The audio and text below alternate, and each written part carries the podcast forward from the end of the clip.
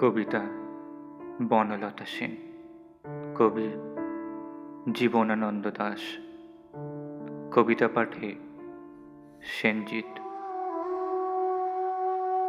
হাজার বছর ধরে আমি পদ হাঁটিতেছি পৃথিবীর পথে।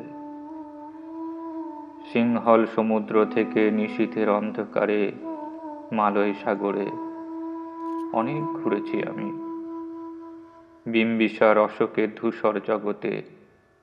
সেখানে ছিলাম আমি। আরও দূর অন্ধকারে বিদর্ভ নগরে।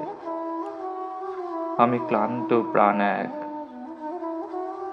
চারিদিকে জীবনের সমুদ্র সপেন আমারে দুদণ্ড শান্তি দিয়েছিল নাটোরের বনলতা সেন। চুল তার কবেকার অন্ধকার, বিদিশার নিশা। মুখ তার শ্রাবস্তির কারুকার্য। অতি দূর সমুদ্রের পর হাল ভেঙে যে নাবিক হারায়েছে দিশা, সবুজ ঘাসের দেশ যখন সে চোখে দেখে দারুচিনি দ্বীপের ভিতর, তেমনই দেখেছি তারে অন্ধকারে। বলেছে সে। এতদিন কোথায় ছিলেন? পাখির নীরের মতো চোখ তুলে নাটোরের বনলতা সেন।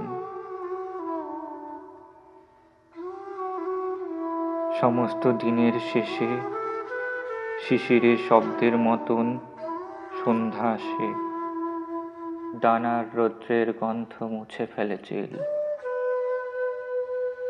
পৃথিবী সব রং নিভে গেলে পাণ্ডুলিপি করে আয়োজন। তখন গল্পের তরে জোনাকির রঙে ঝিলমিল। সব পাখি ঘরে আসে, সব নদী ফুরায় জীবনের সব লেনদেন। থাকে শুধু অন্ধকার, মুখোমুখি বসিবার। বনলতা সেন